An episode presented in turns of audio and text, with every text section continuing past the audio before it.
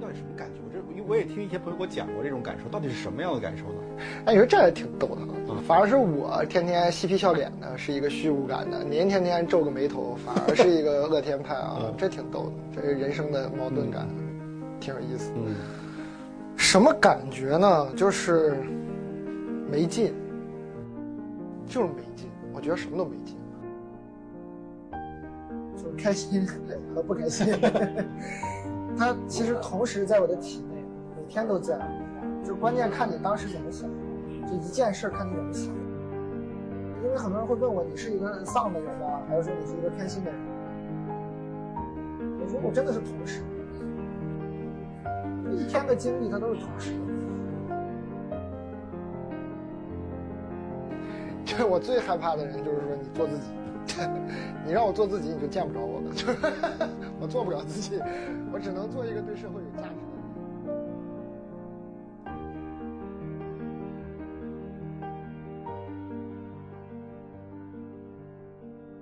的人。Hello， 拐杖发芽的听众们，你们好吗？欢迎收听本期的拐杖发芽，我是主播俊龙。这一期又是我的一期单口。今天我们的正片环节要聊一本书，李诞的新书《后场》。这期节目会有一点点剧透，但是也不会有太多的剧透。不会有太多剧透的意思就是我们尽量不去聊这本书的内容，而且我觉得这本书也没有办法完整剧透了。再加上这本书其实也不算新了，已经出了有一段时间了，所以这一点点的剧透，你不提前看这本书也可以放心听这期节目，不会破坏太多的阅读体验。只是如果不看书的话，节目虽然可以听，但是听起来可能没有那么有意思。考虑到这一点，本期我们拐杖发芽会抽奖送出一本非全新的《后场》，感兴趣的朋友可以看一看 show note。 在我们播客你是很有机会拿到这本书的，因为我们播客的听众不算很多，或者诚实一点说吧，我们播客的听众目前只有个位数。等你拿到这本书看完之后再来听这期节目，听感会好很多。我们这期节目是没有收听门槛的，但是这本书却有阅读的门槛。有两个，首先得知道李诞这个人，并且对他的主观印象在不反感或以上。这两个条件的第一个条件得益于现在社交网络跟媒体的发达。如果你是微博、抖音、腾讯视频、B 站等等 App 的用户，尤其是微博，你很容易就能够知道李诞，一个脱口秀演员，一个喜剧工作者，效果文化的老板，尽管只有 百分之五 的股份。第二个条件是对李诞的主观印象，这取决于你自身，所以你可以按自己的需求决定看不看这本书。假设一种场景吧，比方说你的女朋友很喜欢李诞，你也跟着看了一些节目，但是自己对李诞脱口秀其实没有太大的感觉，那这样的你就不属于这本书的受众群体。这本书我自己看完是蛮喜欢的，不过我给听众朋友们的购买建议是不用特意去买，或者说现在不用特意去买。在聊这本书的时候需要提到关于这本书的一些基本设定，关于这本书书内书外存在两个李诞，写这部小说的人叫李诞，同时这部小说的主要角色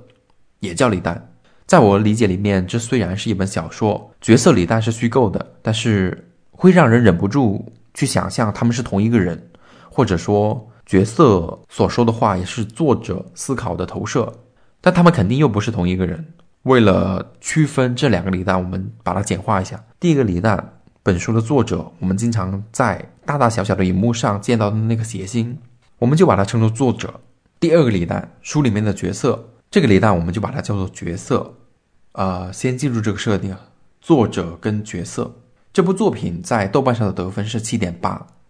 评论有极大的两极分化，褒贬不一，但是相信这个评论还是会往上涨的，因为我个人看来这本书其实是由上下两册构成，由作者和角色共同构成。可以拿到手里的纸质书是下册，是角色的故事，而作者本身是故事的上册。下册已经出版了，装订成册，它是固定的，它是不变的，而上册还在不断创作，不断传播，不断进步。随着它所在的喜剧领域，也就脱口秀了，随着脱口秀这样的一种喜剧形式在不断的扩张，不断的扩大，越来越多的人开始了解，开始接受之后，这本书会变得越来越好看。所以我们也说这本书它有阅读的门槛，因为一部作品如果要分上下册的话，一般都需要照顾一下阅读的顺序，需要先读上册再读下册。但是它的上册又不是一本书的形式，而是一个现实的角色，是作者在现实里的形象。其实这样的构成比较大胆，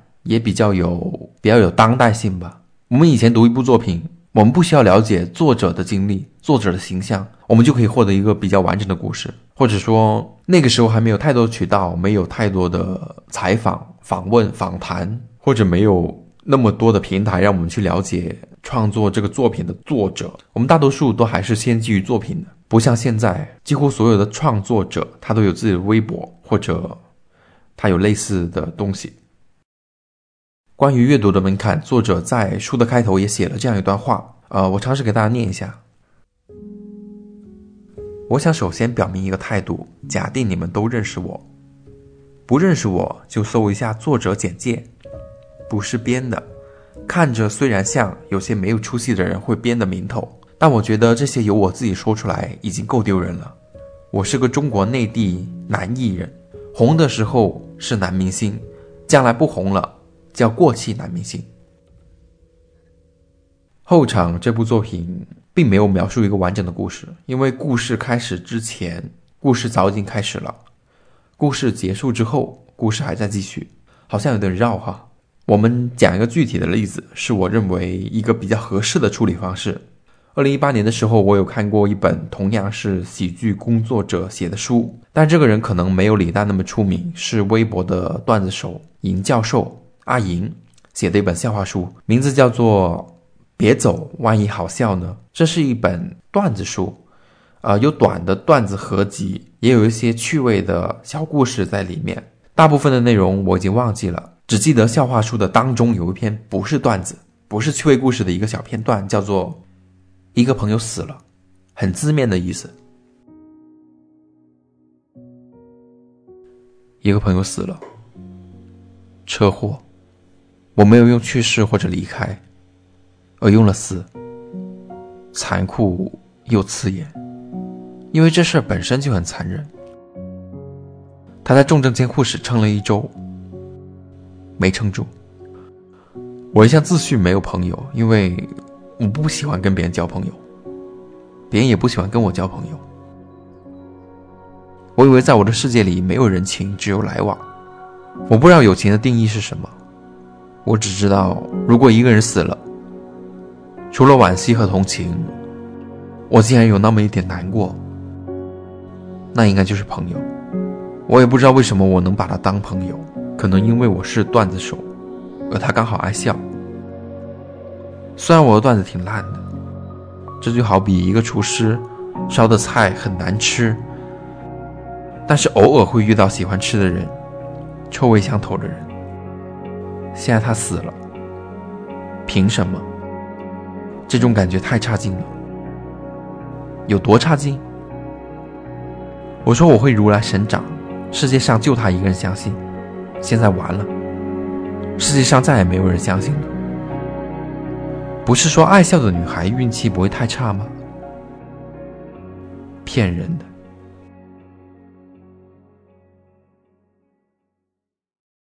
首先不要忘记，读到这段故事之前，我们都在看段子，读完这段故事之后，我们看到的也会是段子。这里面的我啊，这个故事的角色，同时也是这本笑话书的作者阿莹，她整本书都是段子笑话，唯独中间插了一段悲剧故事，而且还是没有喜剧外皮的悲剧故事。但这段悲剧故事在我的阅读体验里面是最棒的。我们稍稍整理一下我的阅读体验，即在一本笑话书里面，格格不入的悲剧故事反而成为了整本书的亮点。喜剧的一锅粥里面，悲剧成了画龙点睛的调味品。这段故事也让我脑海里面微博段子手阿银的形象更加立体。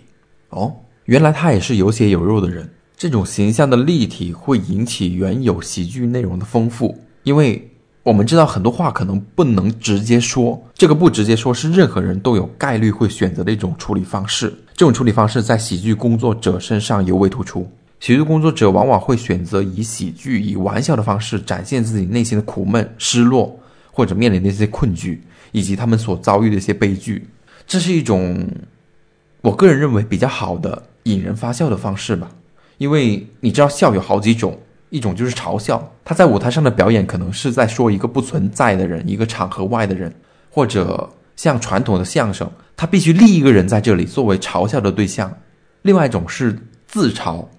像国内的脱口秀演员，比方说程璐他说离婚的段子，悟饭说老赖的段子，石老板他讲单身，李雪琴讲恨嫁，比方说黑人讲种族歧视的段子，女性讲性别歧视等等等等。而喜剧工作者在作品里面直接展现悲剧，就是不批喜剧外衣的情况。他作为一个喜剧工作者，他不再使用喜剧的外皮去套悲剧的时候，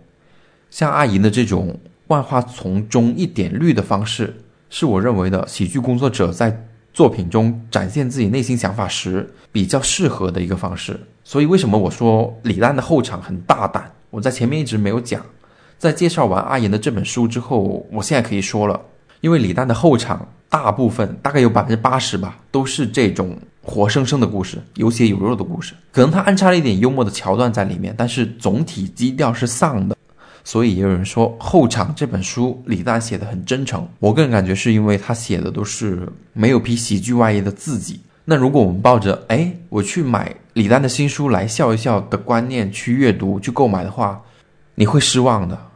刚也讲到这种形式的作品具有当代性，我们再看阿银的这本书，很显然他没有李诞的自信。如果他要说非喜剧的故事，那他还必须要靠笑话书里面的大部分段子先堆起来自己一个喜剧的形象，才能营造出这种反差。而李诞在后场里面几乎没有构建自己的形象，上来就直接说我假设大家都认识我。实际上像我们节目开篇说的，得益于现在社交网络和媒体的发达，大家确确实实都认识他。后场是只有现在才能拿出来作为畅销书的一部作品。在这个时代之前呢，在那个我们一般用传统媒体获得讯息的年代，其实我个人认为国内的话，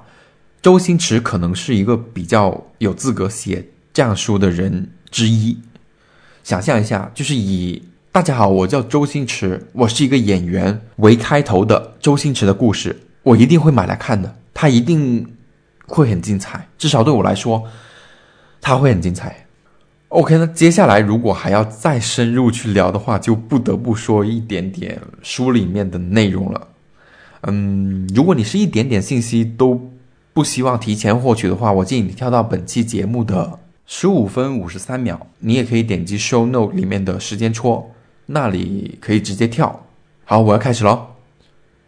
我最早在写稿的时候其实已经预想了很多要讲的内容，但是都被我大刀阔斧的删掉了，最后我只留下了一个关键句，心脏停止跳动。有一个很经典的小丑故事，就是说有个病人去看心理医生，心理医生问他，哎，你为什么不去看小丑的演出呢？那个可好笑了。那个病人说，可是医生，我就是那个小丑啊。所以你们大概可以猜到后场写的是什么了。故事里的角色李诞说自己的心脏已经停止了跳动，他感觉不到自己的心脏在跳，他不想活也不想死，成了一个活死人。但是在内容上他想的事情和做的事情跟我们普通人似乎一样，他不想上班，很丧，最怕的事情就是被门口的保安拦住。和朋友一起喝酒最快乐，他想逃，他结了婚，他的老婆还贼漂亮，但他还是想逃，却连逃到哪里去他都不知道。那种迷茫其实跟我们是一样的，你会觉得塑造起来的虚拟的那个角色绝对是活生生的人，绝对是可以在生活里面找到对照的，或者说角色跟我们自己有很多相似之处。想有钱，想有钱的同时又不用上班，这种活生生的人为什么他会说自己的心脏停止了跳动呢？当时我看到这里的时候其实也是有点莫名其妙的，但好在后来被我过度解读出来了。回到我们开头说的，书里面不只有角色李诞，这本书它有两个李诞。我们从屏幕上，从脱口秀舞台上，从综艺里面看到那个李诞，他才是心脏停止跳动的人。因为屏幕也好，表演也好，他们是喜剧，他有让人笑的责任在。我们在屏幕上可以感觉到喜剧演员们心脏跳动的声音吗？就那些拿自己的情感、困局、种族和性别创作段子的人，你可以在他们讲段子的同时共情到他们心底的敏感吗？肯定有人说，哎，我可以啊，我就可以。哦天哪，只有我一个人觉得他好惨吗？你们还在笑。哇，那你图什么呀，大哥？你买的是脱口秀门票，不是莎翁悲剧的门票。共情当然可以，敏感的人也很棒，但是稍微分一分场合吧。所以我还是蛮喜欢德云社的，因为他就让你笑，没什么压力，你不用思考，甚至他也不想教你什么。嗯，稍微扯得有点远。这种文字写下来其实像是幕后采访或者说幕后故事一样。其实让我想到一个场景，就是大家有没有在 B 站上看过成龙的电影？当成龙在电影里面从高处跳下来的时候，可能会有个弹幕说，这个镜头拍摄的时候成龙磕到了脑袋，去医院缝了三十多针，休息了大半年才拍后面的镜头。然后我们看到这个弹幕可能就会觉得哇哦，可能还会倒回去。这个弹幕对这个惊险的动作是有加分的。这本书差不多就是那个弹幕，李诞差不多就是那部电影还没有演完的电影。这两个东西他们是相互成就的。如果说如果说是今晚八零后脱口秀里面的李诞，就是那个没有那么出名的那个李诞，写后场这本书谁会买来看呢？一定是现在的李诞更能够推动这本书的销量。反过来，看完这本书的粉丝群体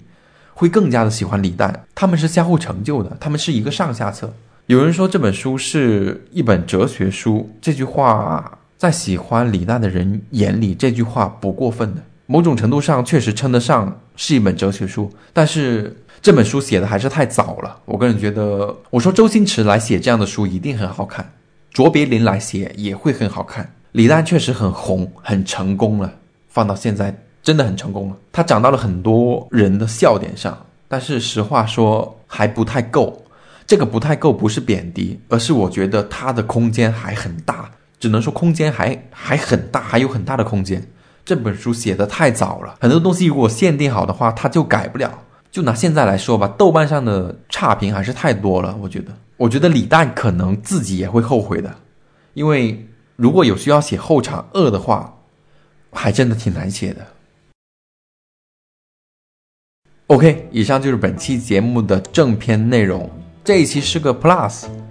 那我们还会有个 D L C 加在我们的正片后面。呃，先走一段音乐吧，我也去喝口水。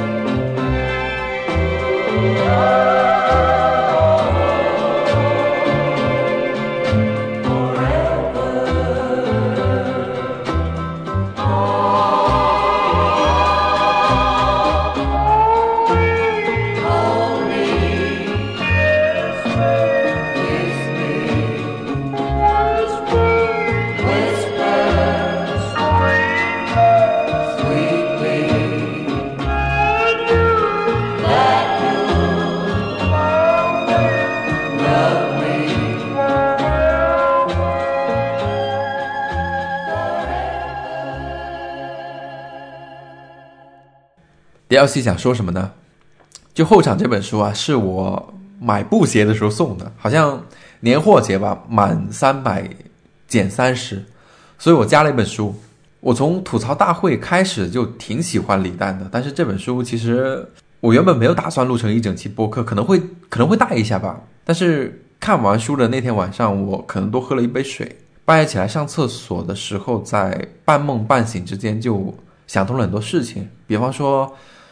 两个李诞这件事，还有为什么他的封面是粘了一面镜子。我感觉就是就按我的过度解读哈，就是一直被分割的很不爽嘛，一直被分割成荧幕上跟荧幕下的两个人，所以他他想让读者也尝试一下，你一旦照的那块镜子，你就被划分了，你也拆成了两个人，在镜子里面的那个人他也是没有心跳的。还有包括心跳停止，书的最后两个李诞还在融合，因为书的最后安排了一段脱口秀，是角色李诞在讲，就以文字的形式在讲，但是临场感非常强，就像是作者李诞在台上讲脱口秀一样。到最后他们两个其实已经分不开了，已经分不清了。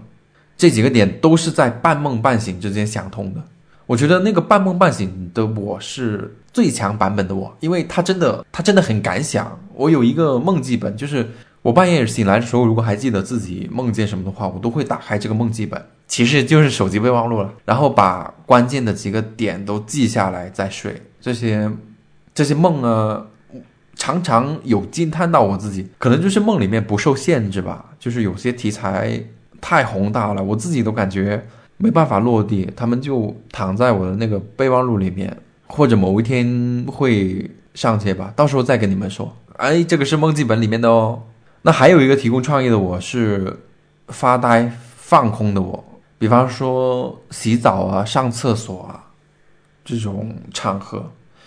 卫生间真的是一个出产创意的地方，效率很高，异常之高。因为我洗澡还挺快的，可能就七八分钟吧，就从沾水开始就有很多 idea 会冒出来，可能就能够边洗澡边让 Siri 帮我记一些东西。但是很苦恼的是，他们两个只负责创意，但是却让最普通的我去完成一整个项目，这个真是太烦了。因为有时候他们真的太活跃，比方说我现在脑子里面就有三个项目在跑，而且我还发现了，就是这坑不能说出来，因为挖的坑很可能填不上。有时候我的项目都跑一半了，马上有新的 idea 诞生，导致我本身在跑的项目很可能就搁置，因为哎呀，因为脑袋就一个，没办法。我自己感兴趣的东西也很多，我前两天才发现我自己做的这个播客它是全球都可以收听的一个东西，因为因为前两天我刚刚把它提交到了 Google Podcasts 和 Spotify。 其实这就代表着无论你在全球的哪个角落，你都可以听到我的声音啊、呃，如果你想听的话。呃，这个东西在我决定做一档播客的时候，我都我都没有想到这个东西居然这么酷，就是很自豪也很骄傲。那希望另外两种状态的我可以多多运作，就是苦点累点没关系，就是起码让创意不要枯竭吧。有时候我也觉得很焦虑，就比方说大家大家有没有过这种情况，就是大学外语是不是为了直接去获取信息，而不是去看字幕组。哎呀，不能这么说，其实字幕组没有什么，主要是现在就是有一种那种三分钟看完什么什么，八分钟看完什么什么。哎，我觉得那个那个太没劲了。就我好像有说过，对吧？可可我我好像有有在第零期里有说过这个事情。那我焦虑的是什么呢？就是有时候啊，你的你的外语你都没学好，你没有办法啃生肉，但是同时你又不愿意看三分钟、八分钟的那些视频。其实有有其实有一些他咀嚼的。咀嚼得很好，像木鱼水星我也有看啊，不是不看，只是我觉得我觉得不思考就很容易懒下来。很多时候我们只是选择一个观点然后加入他们而已，有时候我们甚至都没有思考，我们只是假装在思考而已。吃别人咀嚼好的东西，好消化是好消化，但是嗯，我们最后再抽一个过年红包吧，跟后场那本书是一样的抽奖渠道。呃，我之前想过要不要做一下推广，就这一期要不要做一下推广，发一发朋友圈什么的，但暂时还是算了，因为抽奖少弄一点，这个没有钱，我们播客没有钱，这可不可以努力一下用内容取胜？就是为为什么要抽呢？就抽一点点，当做目前已经关注了的听众的一些年度福利吧，也庆祝一下我们播客全球上线的这个事情。呃，好，我们这一期暂时就是这样，我们下期再会。下期肯定是春节后了，提前祝大家新春快乐，万事如意。那我们下期再会，拜拜。